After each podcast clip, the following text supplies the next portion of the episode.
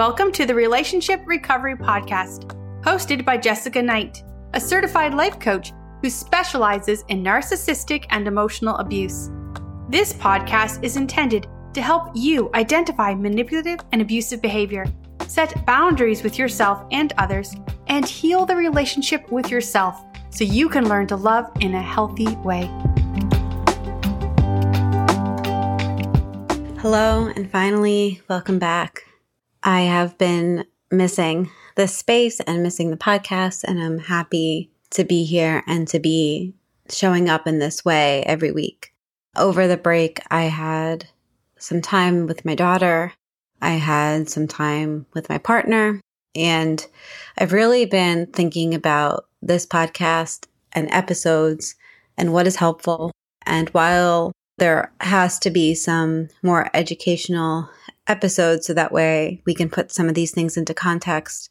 I also am very committed to bringing more in the moment episodes, like things that I find or reflecting back on my time within the relationship, what to do about no contact, how to handle family events, things like that, like things that you're dealing with. So it is helpful if you send me questions, if you send me messages of things that you would like to hear because I really do take it into account. And so you can reach out to me on Instagram at emotional abuse coach. I do read my DMs. So if you DM me there, please feel free. And so I have two updates before getting into the podcast for today. The first one is is that I launched something called a validation call on my website. I got this idea from another coach who was offering these one off sessions for people that were feeling really stuck and just needing some help, but weren't ready to commit to a full package. So, since October is Domestic Violence Awareness Month, I will be offering them for the month of October for a reduced rate of $75 a session. And if you've worked with me before, you know that I absolutely do provide help outside the call. So if you talk to me on that call and then there is like some follow up, or if you try and set a boundary, or, you know, if I give you a tool to work with, you can always feel free to email me and stay in contact with me. And if you ever want to become a client, you absolutely can. The second thing, and I will do a longer podcast on this, but I'm going to be releasing a program to help you identify emotional abuse, understand why you are there, and then how to begin setting some boundaries. I'm really excited about this. I've been working on it since February. It has gone through a bunch of versions, but where I finally landed, I do feel pretty proud of. And it's going to be something that's constantly evolving. So as I continue to learn in these spaces, as I find resources, including YouTube videos and podcasts and other people's podcasts, I will add things into that program. That will also be a reduced rate for the month of October at $59. And that is highly reduced from where it will be. The purpose of that is to really lean into Domestic Violence Awareness Month. So I will probably do a second podcast on that program before the end of the week, but I wanted to share it now. It is available on my website, jessicaknightcoaching.com and emotionalabusecoach.com. So, leaning into today's topic, and I wanted, there's a million other things I wanted to do for this first one back for season two, but I decided to talk about types of abuse. And the perp, the reason for that is that so today is October 1st. That's when I am recording this. And I went on, I don't know, a whole bunch of people's Instagrams, and I've seen so many people post about domestic abuse, as in physical abuse. I haven't seen sexual. I've barely seen emotional. Didn't really see post separation abuse. And there's a lot of different versions of abuse. But when we focus only on the physical, then we take away from these other psychological and mental forms of abuse that can really rip us apart. And I always said this when I was a kid but when I was a kid, I always felt like the words hurt more. Like I, I, always felt like the words hurt more. That's actually what I remember now. Like I don't remember the pain of being hit. I remember what was said to me. And like that's what's followed me in my relationships, in myself. You know, an example I typically give is, you know, when you're taught to invalidate your emotions, like when somebody is actively telling you that you suck, when you are starting to believe in yourself, then you're going to think about that more and it really leaves a mark which is not to say that physical abuse isn't important. It absolutely, absolutely is. I think that there's a lot more emotional and mental abuse and verbal abuse that happens that is becoming normalized in our society. And so I wanted to talk through some various types of abuse so that way you can, if you are experiencing any of this, you can validate yourself. I might say something about narcissism as I go through this. I just want to be very clear. Narcissists are abusive. However, if you are an abusive person, it does not mean you are a narcissist. And so, if that is confusing to you, go back midway through my last episodes. There is one about explaining narcissism and abuse and the difference. But just in case I touch on narcissism today, just to be clear, if you are in a relationship with a narcissist, you are most likely being abused in some way. So, in thinking about this episode, I looked up the actual definition of domestic violence. Domestic violence is defined as violent or aggressive behavior within the home, typically involving the violent abuse of a spouse or a partner. Okay, so abuse with with your in your partnership. Abuse is defined by to use something to bad effect or for bad purpose. So what I hear in that is that the the intention is bad. What's under what's underneath that? Another one was to treat a person or an animal with cruelty or violence, especially regularly or repeatedly, which happens in all of these abuses. So domestic violence is abuse. Abuse is domestic violence and we are going to go through a few various forms. We are often taught that we are not abused unless it's physical. People often, people meaning other people in our life, even ourselves, downplay abuse if there are no bruises. But it's important to know and to really allow to sleep into like your inner being that abuse is always psychological the mental and the verbal abuse always precedes the physical. And there are many types of abuse, which can be a difficult mindset to accept because we don't want to look at all these areas and see abuse in our life. But you need to begin to understand what's happening to you and become right with your own personal reality. Emotional, which is sometimes called psychological abuse, is the consistent and deliberate use of words and non physical ap- actions with the purpose to manipulate, to gaslight, to hurt, to weaken, and to scare a person mentally and emotionally. These people distort and confuse a person's thoughts and actions within their everyday lives. And the overuse of this and the continued use of this does change the way that one somebody may see themselves. When I was in my emotionally abusive relationship, I would say how I feel, and the other person would tell me that's not how I feel. Literally, I feel like that, no, that's not. If you just know it's not over and over again. And it, it did make me crazy because I didn't, I was no longer trusting what I even thought like I would think, am I just saying this to stop something to be something? Like it was causing me to be somebody that I'm not at times. Sometimes social isolation can be in this category as well as stalking. And it's important to remember that social isolation can be with family, can be with friends. It can, you know, it could be both. So sometimes it's like your family, your family, you know, has a bad view of me. Your friends have a bad view of me. I don't like your friends because of blank. I think you should spend more time with me than them. Or just making it so uncomfortable when you're out that you choose not to go anymore because it's lost all its joy. I've done another episode on what is emotional abuse, so please feel free to go and check that one out. It's one of the first episodes, and I believe in that when I talk about covert signs of emotional abuse. So definitely read that, you know, or listen to that, sorry, if that's if you're wondering all right, like this is a loaded one, but let me see, you know, what's in there. Verbal abuse is part of emotional abuse and that's the devaluing, the name calling, the yelling, personal attacks. They might humiliate you or insult you in front of people or just uh, in private. And they may accuse you of things or make threats like, if you don't do this, then I will blank.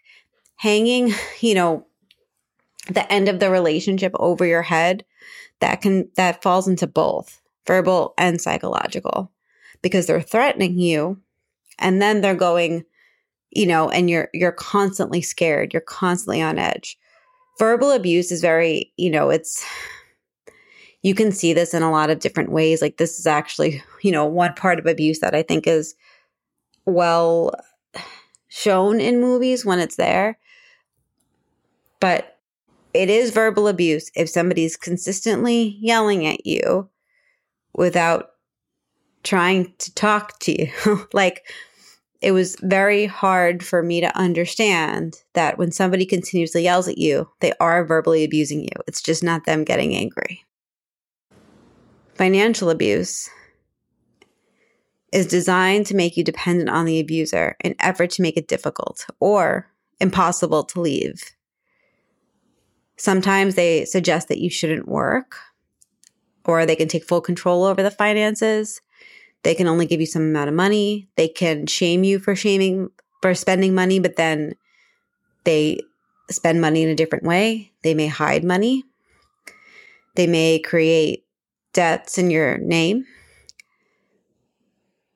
They might threaten to leave you with nothing. This happens a lot in marriages where someone will say like, you know, if I I'm like I'm going to leave you and then you'll have nothing because you know there there could be the uh, you know the other partner could just not be working which would probably would have happened through an agreement between the parties.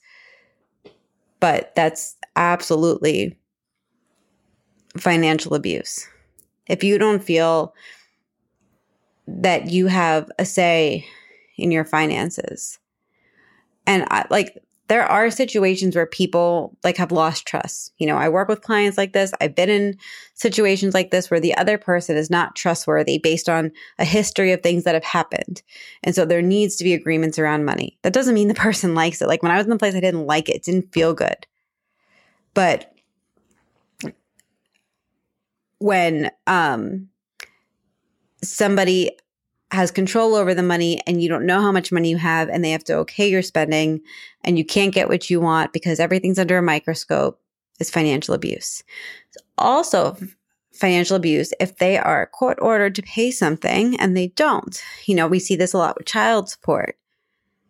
If somebody is refusing to pay child support and then you need to go to court to get them to pay child support and therefore pay a lawyer to represent you, it's financial abuse. It's abuse if they know what they're doing is causing more of a problem and is causing you to spend more money. That is absolutely financial abuse.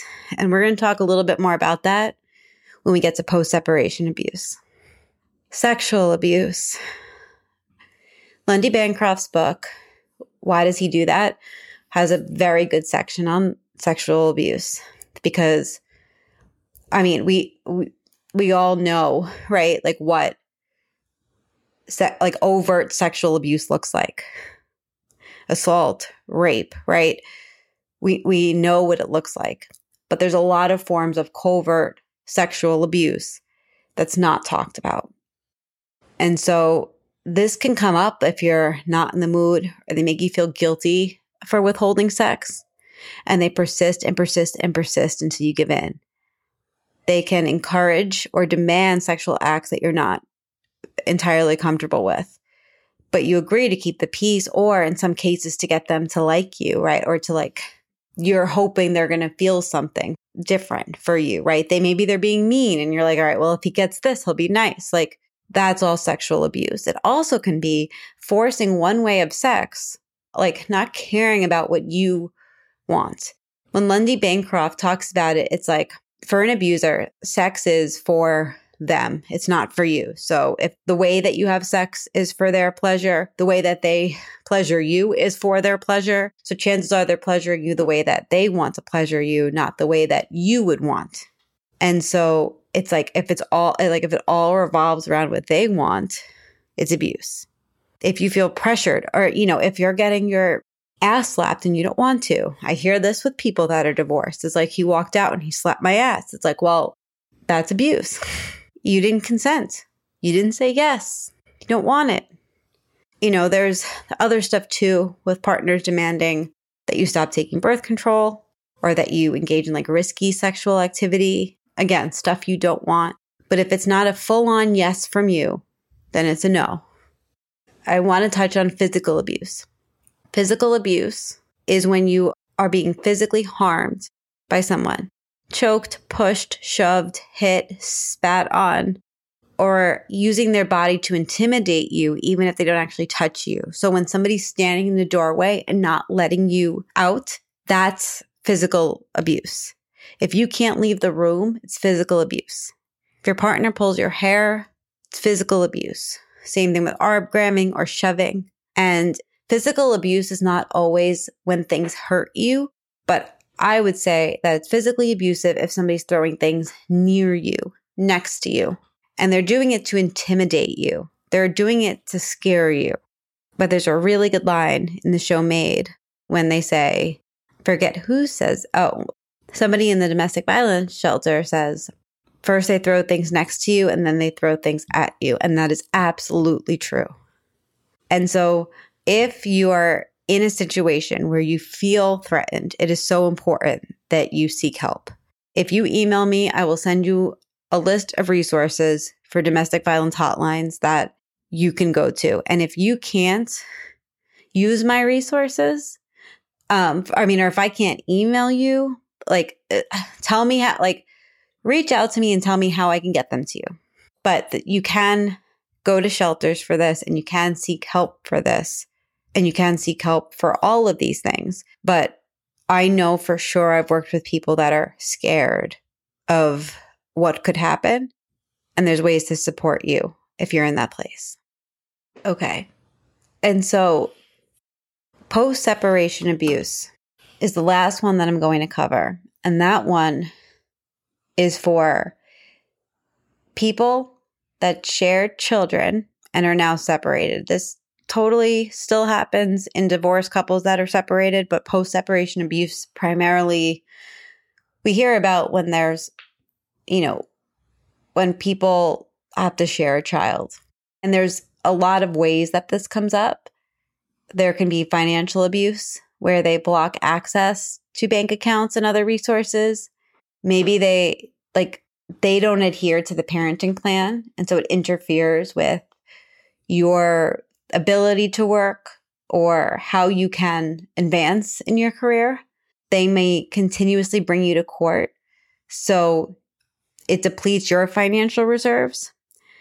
I know in my case, like I no longer am in a position to buy a house because I had to go fight for stuff that didn't need to be in court, could have been solved in other mediums withhold or mismanages or delays support payments. And so if you're in a situation where your ex is supposed to pay certain things and then they don't, it's financial abuse. There's also counter parenting where they undermine your ability to make decisions. And when I say your, I'm really talking to the primary parent. You know, in a lot of these situations, there's a primary parent. And so the hard part is, is that an, abu- an abusive person can hear this and they'll be like, oh, that's mine. I could totally undermine. It's like, okay, well, for like, you know, every other weekend you have, you're not getting undermined. Like the other the other person is with the kid all the time. But this also comes up with like denying or withholding consent, you know, um, seeking to impose values on the children despite what, you know, the other like I mean, they're not coming to agreement with the other parent. This also comes up in like neglectful or abusive parenting. And so abuse can show up in all the ways that we just talked about. But one of the ways that neglect can be coming up is like they just let the kid pretty much just watch TV the whole time there. That would be neglectful behavior. Obviously, you know, it gets much bigger. There's also con- like control. There's a way to call it coercive control. And that's when you're constantly belittled, undermined, or shamed and criticized, or even just abuse the safe parent emotionally. They might manipulate family or friends to think that you're the problem and therefore others that were in your support community may treat you differently. They create flying monkeys, which is when they create or impose a false narrative on others that would also be in the support network. They also gaslight you know, they rewrite history. Um, so that you're you start to see things differently. There's also obviously stalking, harassment, you know, so all of the other pieces that we talked about today can absolutely happen in post separation abuse. There's a lot of, uh, I don't want to say a lot of, there are a few, a few resources online on this. One is One Mom's Battle and she tina um, tina swithin is the creator and she'll be on the podcast in a few weeks but she talks a lot about this and her work is actually primarily in this. She's a very informative website. I highly recommend you check it out and i will absolutely put the link in the show notes. Okay. I know that was a lot. I hope that for those that are wondering if they're in an abusive relationship it helps if you have any questions and if you need resources on domestic violence shelters or hotlines, please reach out to me, Jessica at jessicaknightcoaching.com. And I hope that this validates your experience. But if you have a specific question, please reach out to me because I'd be happy to help. You can find me on emotionalabusecoach.com and on Instagram at emotionalabusecoach. Thank you.